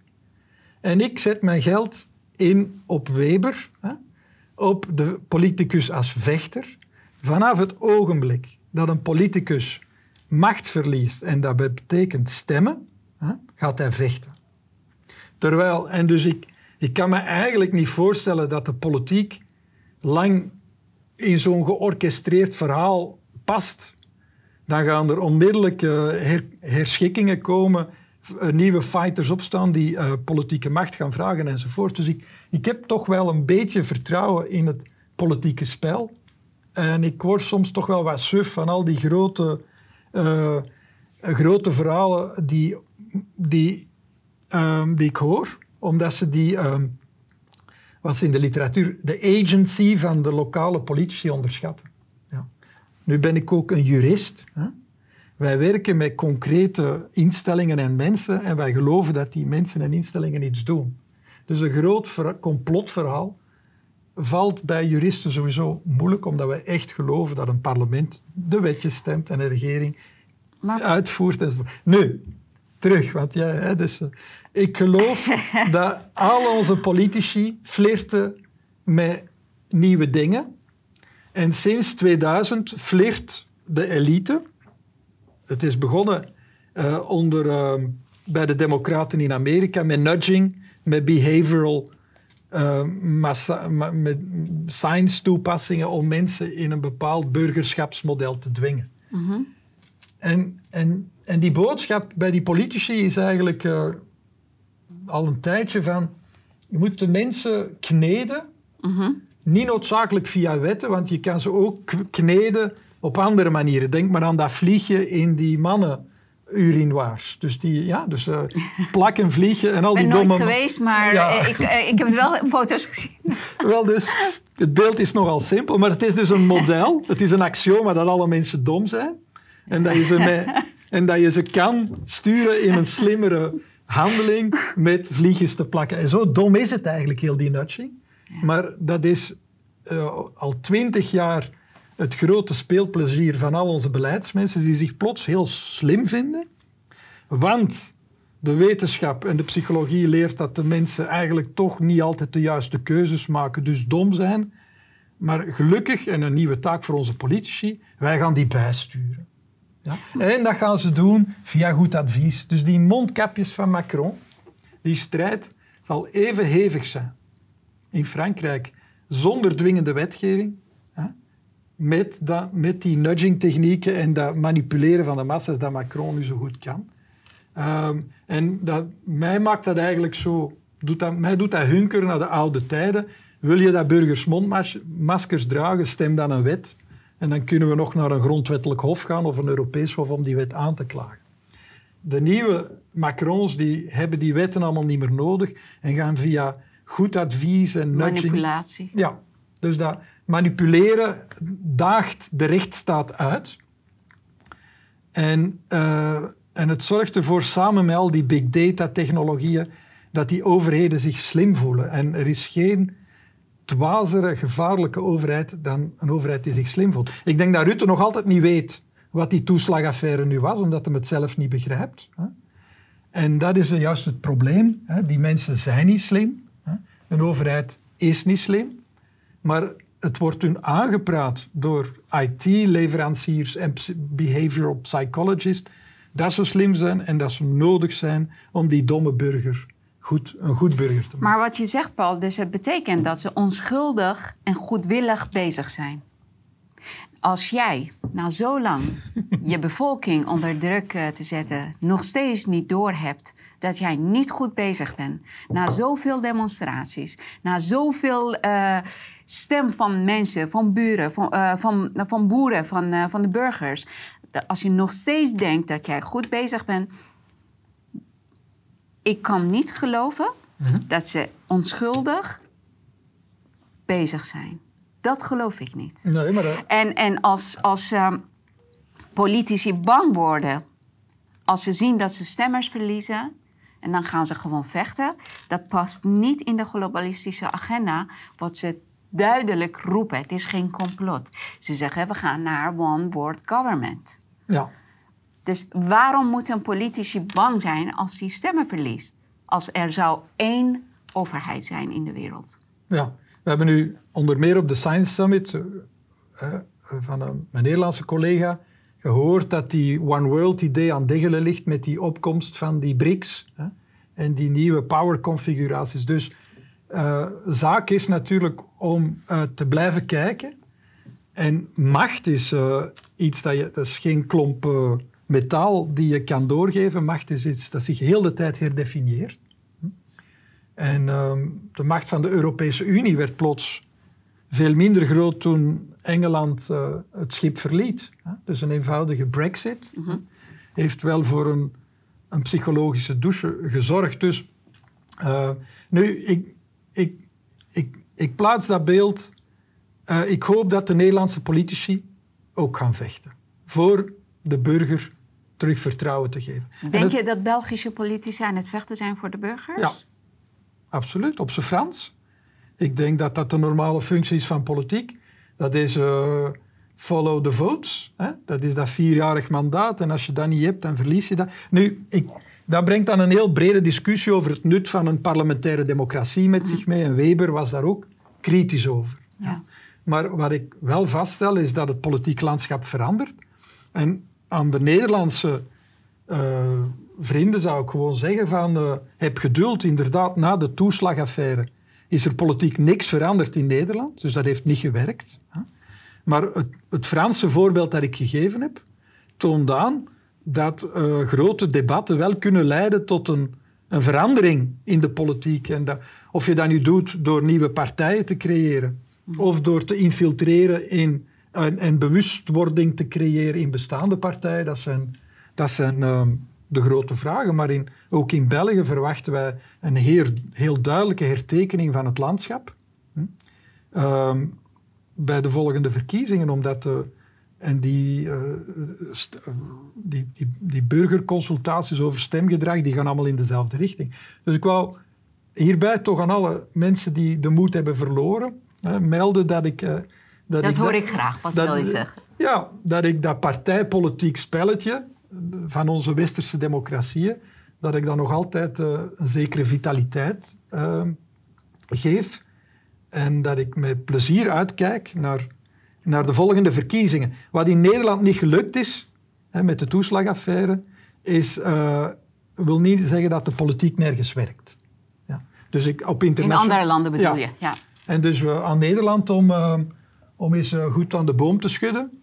En, en het en het plaatje is, ja, maar Rutte spreekt een grote meerderheid aan. Uh, en, en dus die, die meerderheid voelt zich niet bedreigd. En, en dat zorgt dan natuurlijk voor een bestendiging van de... Kan zijn. Maar ik kan me niet voorstellen... Uh, het is... Ik kan me, als, als 90% van de Nederlanders fier is over de drie laatste lockdown-maanden in Nederland, dan is deze republiek toch aan, aan vitaliteit een deel van haar vitaliteit kwijt. Het was, het was beschamend. Inderdaad. Ja. Ik wil één ding zeggen over um, de um, academici in Nederland. Ja. Uh, want je zei dat in België zijn ze samengekomen en ze hebben mooie dingen, of mhm. tenminste iets moois op gang kunnen zetten. In Nederland hebben we in het begin, uh, aan het begin hebben wij goede academici gehad die, ging, die zichzelf gingen uitspreken. Uh, en ze hebben echt uh, goede dingen gezegd, maar ze werden zo gedemoniseerd en zo hard aangepakt. Ja. Dat andere collega's en andere academici dachten, nou oeh, ja. uh, dit staat ons ook te wachten. Dus ze hebben eigenlijk uh, een, een beginnende stem zo hard kapot gemaakt... dat niemand anders durfde dat opnieuw op gang te zetten. Ja. Maar in België is dat blijkbaar niet zo gegaan. Nee, dat is in België ook geweest, in Frankrijk ook, in Duitsland ook, dat is overal. Hè? Dus die academici zijn onder druk gezet. Om, uh, en dat is geen mooi verhaal, want wetenschap werkt eigenlijk door mm -hmm. voortdurend in vraag stellen. Het toont alleen maar aan dat groepering en organisatie elementair zijn. En dus uh, ik denk dat in de grote debatten die de, die de academie uh, uh, die de academieën, zal ik zeggen, de universiteiten vandaag voeren, uh, dat alleen collectieve stellingname een uitweg kan bieden. En ik verwijs dan ook naar die discussie over woke en vrijheid van meningsuiting.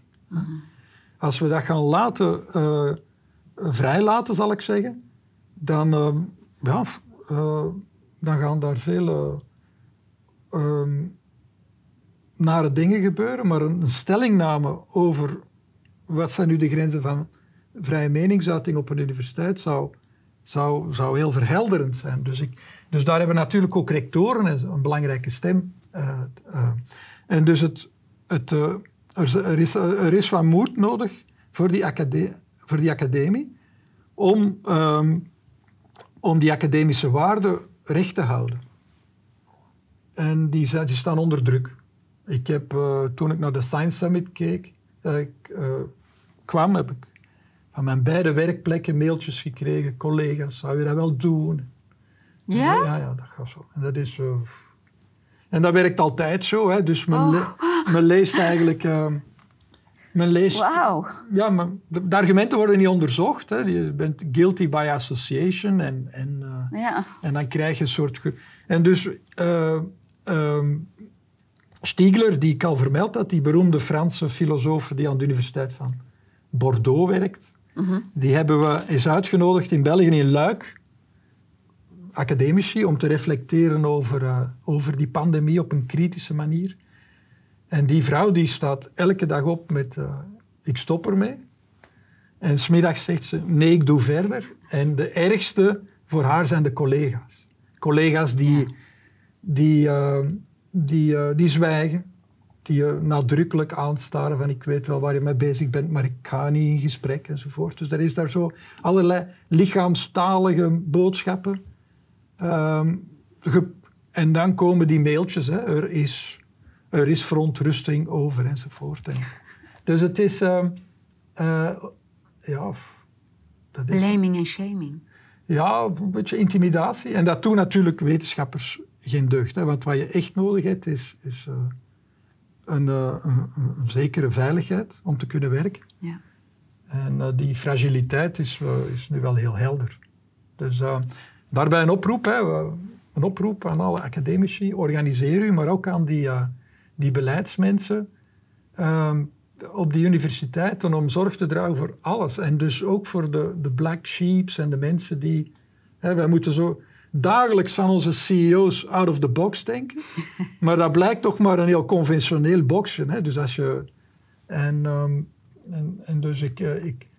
Andere universiteiten zijn er trots op om eigenzinnig te zijn, maar dat, die eigenzinnigheid blijkt toch echt wel heel conventioneel enzovoort. Dus ik, uh, als je die dure woorden echt wil waarmaken, ja, dan moet je gaan staan voor je personeel. En uh, wetenschappers zijn heel menselijk. En ik begrijp perfect dat heel veel mensen teruggeschrokken zijn in de wetenschap hè, en hun gedachten voor zichzelf houden. En, maar het, het, is bijzonder saai. Je weet iets, allerlei mensen bevestigen dat, maar ze durven het niet zeggen. Dus, hè, dus uh, die, uh, over die vaccinatieschade, iedereen weet iets, maar een echte rapportage rond vaccinatieschade is er niet. Die mondmaskers, wat doet dat met onze kinderen? Wat doet dat dus een, wat doet het eigenlijk met de, de, binnenkant van de monden van onze kinderen? Die monden zijn gemaakt om uit te ademen. Of de neus. Dus wat gebeurt er als we dat niet doen? Ik zou daar toch eens graag wat, wat, wat, wat mensen op de werkvloer in ziekenhuizen over horen. Wat voor wangoperaties voeren zij uit en zijn er meer als vroeger? Want Macron gaat nu het mondmasker pushen op zijn Aziatisch. Uh, en hij gaat geen wetten gebruiken, dus ik krijg nog meer schrik dan vroeger, want ik ben niet bang van wetgeving. Daar heb je een parlement voor nodig. Maar ik ben wel bang voor die, die soft laws en die, dat gemanipuleer van die beleidsmensen. Hm? Uh, ja, ik hoop dat dat goed onderzocht wordt. Maar voilà, terzijde. Dankjewel. Je hebt dus nog hoop? Nee, of heb ik hoop. Ik heb... Uh, ik uh, um, hoop. We zullen wel zien waar dit ons brengt. Hè? Uh, we moeten blijven uh, in die processen een stem brengen. En we moeten dat zorgvuldig doen. Dus, maar in zo'n gepolariseerd klimaat is dat erg moeilijk. Hè? Dus, ja. En dus daar ben ik nu veel over aan het lezen. Wat zijn de mogelijkheden om in een gepolariseerd in een gepolariseerde samenleving in, om gesprekken te voeren. En um, die zijn toch vrijwel nul. Je kan hem gewoon even uitzetten. Die gaan we knippen. Voilà. En dan Europa nog. Ja, ik ga. Ja, voilà. Nu, ik kan die laatste zin ook afmaken. Ehm, heb ik dus Begin hoop- van ietsje eerder, dan, Ja. dan kan eh ja, Lodi knippen. dus die vraag over hoop. Ja, Ja, heb je nog hoop? Ja, hoop. Hè? Dus, ehm, eh, ik heb eh, een boekje over hoop gelezen en eh, het niet meer hebben van hoop is, is, ehm, wordt, daar, eh, wordt daar afgeraden. Dat is ook weinig moedig. Hè? Maar hoop, eh, een realistische hoop eh, hebben en blijven hebben en blijven maken, dat is een opdracht. En, ehm, en, en dus ook geen valse hoop, hè? maar dus kijken naar ja. de kleine overwinningen. Dus ik kwam hier als een, als een blije jongvolwassene praten over die vooruitgang in dat Belgisch publiek debat. Hm? Dan denken er veel mensen die stelt zich aan of die is blij met een, met, met, met een eh, met peanuts. Maar het is ook een manier om, om te blijven functioneren in die samenleving, om, eens te, om te kijken hoe dat die zich corrigeert enzovoort. En ik bezie eh, al die grote complottheorieën eh, als dankbare uitnodigingen om mijn robuustheid in het ontwikkelen van hoop te testen. En, eh, dus ik luister er graag naar. Maar ik, eh, ik zorg er wel voor dat het niet leidt tot eh, schoudertjes laten zakken en niks doen. Ja, Ja, hoop is anders dan dromen, hè? ja, ja. Ja. hoop moet realistisch zijn. Maar ehm, vandaar ik, moet je gaan kijken in drie jaar of in twee jaar pandemie. Wat zijn de kleine overwinningen geweest? Dat is een belangrijke boodschap. Hè? Als je nu terugblikt ehm, op die voorbije jaren, heeft Nederland. eh, wat, wat, wat zijn de kleine overwinningen geweest? En, en, en, en die zijn er toch wel. Hè? Dus als ik op een heel algemene wijze zeg dat België het minder slecht heeft gedaan dan Frankrijk en Duitsland. Ja, dat is dat wil niet zeggen dat België het goed heeft gedaan, maar het, het toont wel aan dat er momenten zijn geweest, koerscorrecties enzovoort, die het verschil maken. En dus het, hoop is, ehm, is, is, ehm, gaat over het, het proces, niet noodzakelijk over het bereiken van het doel. En tevredenheid met de kleine momenten waarin een rimpel het verschil maakt, voedt die hoop. En zou het moeten voeden, er is geen andere oplossing. Ik, eh, ik zie er gewoon geen. Emigreren is er één. Maar eh, Nou, emigreren. Ik, ik heb een keer... Ik ben één keer gevlucht. Ik ga het niet nog een keer doen. Ja. Dus ik blijf liever en ik ga gewoon voor wat, Ja. wat de waarheid is. Eh, hoe kijk je naar Europa? Ja, Europa was voor mij een, een moeilijke. Hè? Ik ben ehm, aangezogen geweest door Europa in de formative years. Hè? Dus wanneer het, de Europese Unie werd, werd ontwikkeld en groeide. En, ehm, en het was voor mij als kleine Belg leuk om, eh, om, om op, een, op een hoger niveau mensen te ontmoeten. En ik, en ik genoot van al die eh, members of European Parliament. En ik vond dat daar op een heel volwassen manier werd geargumenteerd in dat Europees parlement, ook al had het vroeger niks te zeggen. Maar ehm, er is eh, nu een stroomversnelling ehm, eh, opgetreden rond de digitale agenda in Europa. En die baart mij wel wat zorgen, omdat ik niet vind dat alle eh, prerequisites, de, de, de voorwaarden voor zo'n snelle agenda vervuld zijn. Dus eh, een thema dat in, op de Universiteit van Tilburg altijd eh, veel belangstelling heeft gekregen is anonimiteit. Hm? Dat heeft een negatieve kant, anonieme, hè. anoniem opereren kan ook leiden tot misbruik, maar het heeft ook een belangrijke positieve bijdrage aan een, aan een goed functionerende samenleving waarin mensen zich thuis voelen. Dus er zijn, we, hebben gordijnen, we, sluiten de deur, we stemmen anoniem, enkele, maar ook we betalen anoniem. We kunnen een winkel binnengaan, in Schiphol geld op de, op de, eh, op de toonbank leggen en zeggen ik wil een frisdrank. Dat gebeurt allemaal anoniem. En dat wil niet zeggen dat we wereldschuw zijn, want we zien de persoon, we kunnen het gezicht bestuderen, we passen onze lichaamshouding aan, we zeggen goeiedag. Maar dat wil niet zeggen dat we onze persoonsgegevens moeten afgeven. We zeggen, dit is mijn naam, dit is mijn zichtrekening, wat wil je, mijn bloedgroep kan ik je ook geven. Dat, hè. Nu, als je dan in die dossiers rond de digital in Europa zo'n zaken vertelt aan die, aan die experten en die members of parliament, dan vallen die van hun stoel. Anonimiteit is geen zorg die daar leeft. In het beste aller gevallen zullen ze bij een project zoals e-identity en de uh, electronic wallets denken aan uh, de, de kwetsbaren. Men zal denken aan de gehandicapten, mensen die digital niet literate zijn, dus de analfabeten en zo. In, in de beste aller gevallen denkt men daaraan. Mm -hmm. Maar anders zou men roekzichtloos hè, alles digitaal maken enzovoort. Maar de gewone mens die best uh, digitaal kan gaan, maar die ook anoniem wil blijven leven, die ook zelf zijn geld wil besteden, die controle wil hebben over zijn geld en, en, het, en het ook prettig vindt om gewoon wat cash op tafel te leggen, die heeft in Brussel volgens mij weinig stem op dit moment. En uh, mijn aanbeveling daar is dat we absoluut aan de Timmermansen en de Ursulas enzovoort moeten gaan zeggen, uh, vertraag die agenda, want het gaat daar razendsnel. En ik vind uh, uh, dat conceptueel en, en, politiek zijn die dossiers nog niet ehm, goed, goed doordacht. En die ervaring met de coronapas zou daarbij interessant kunnen gebruikt worden als startpunt van een reflectie. Dat idee om een coronapas in de Europese Unie te, te, te creëren was op zich niet slecht, dat blijf ik herhalen. Dus je hebt in het internationaal recht geen recht om te reizen. Landen kunnen jou gerust niet toelaten. Dus het vrij verkeer van Europese burgers binnen de Unie is een verworven recht samen met de constructie van de Europese Unie.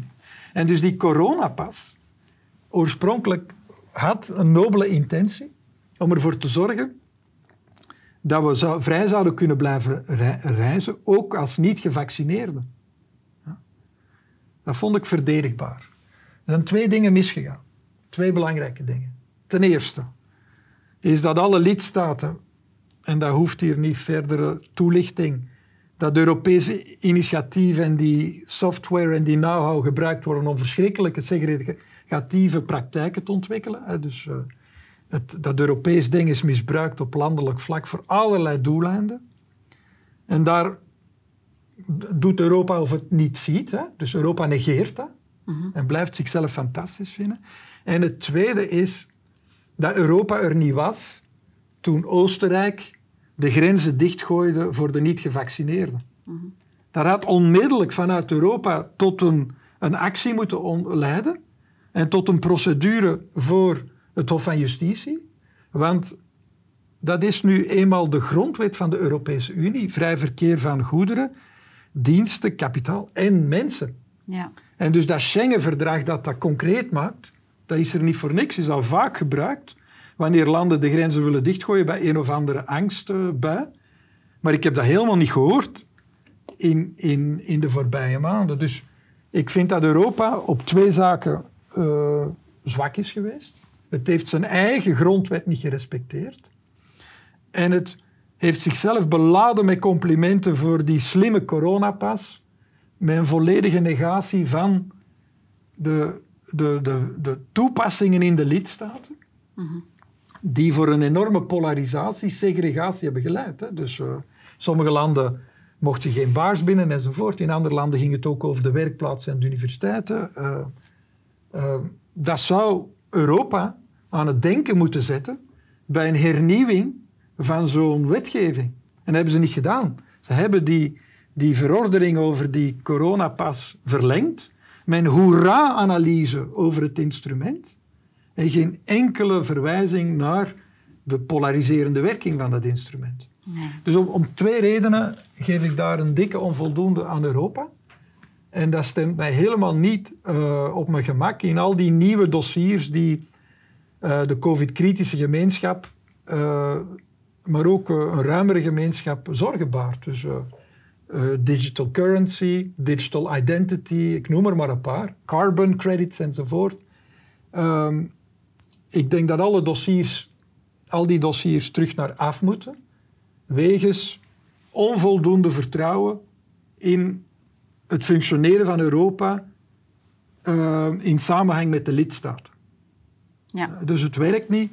En, uh, en, en het mag dan misschien nog goede wetgeving zijn, wat ik bij EIDAS niet zie. Die wetgeving is, zit vol lacunes, die ook door mijn collega's zijn aangewezen. Uh, en, maar de agenda is, moet, moet morgen gestemd worden. Dus mijn boodschap is niks van. Hè. Gezien de slechte ervaringen met Europa, vooral, en ten dele heeft dat te maken met het verdwijnen van de Britten, hè, denk ik dat Europa niet klaar is voor die agenda van die digitalisering die uh, gevolgen gaat hebben. Ik praat hier graag met je andere keer dieper over. Want ik, ik vind dit echt iets die heel veel aandacht moet uh, hebben. Ja. En uh, nu gaan wij omwille van de tijd ons gesprek afronden. Mm -hmm. Kom je nog een keer terug? Um. Beloof je dat voor de camera? Het staat gewoon gelijk vast.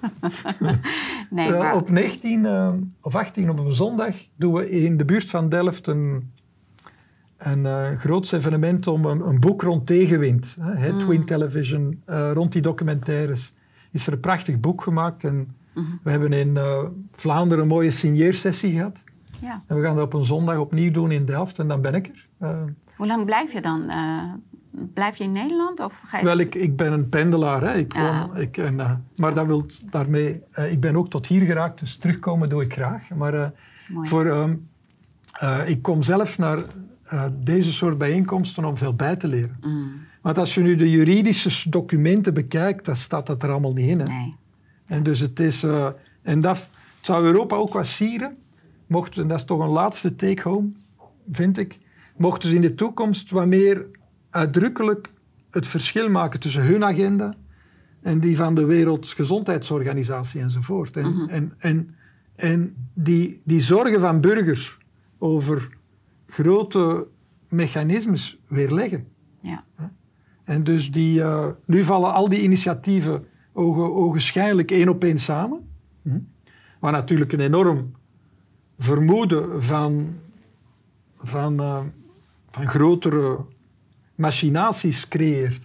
Dus ik zou willen dat Europa het woord complotdenken is uh, uh, ernstig nam, als een signaal van de burger, waar zorgen uh, mee worden verwoord en vragen mee worden gesteld.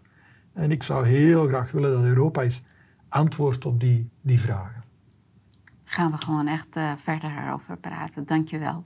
Dus ik zie je graag volgende keer hier. We gaan dat gelijk verder bespreken. En ik zie je ook graag bij de volgende summit. Ja. Kom je terug? nee? Hangt van de agenda. Oké, okay. dankjewel Paul. Ja, graag gedaan. Bedankt voor het kijken en graag tot de volgende keer. Deze video is mogelijk gemaakt door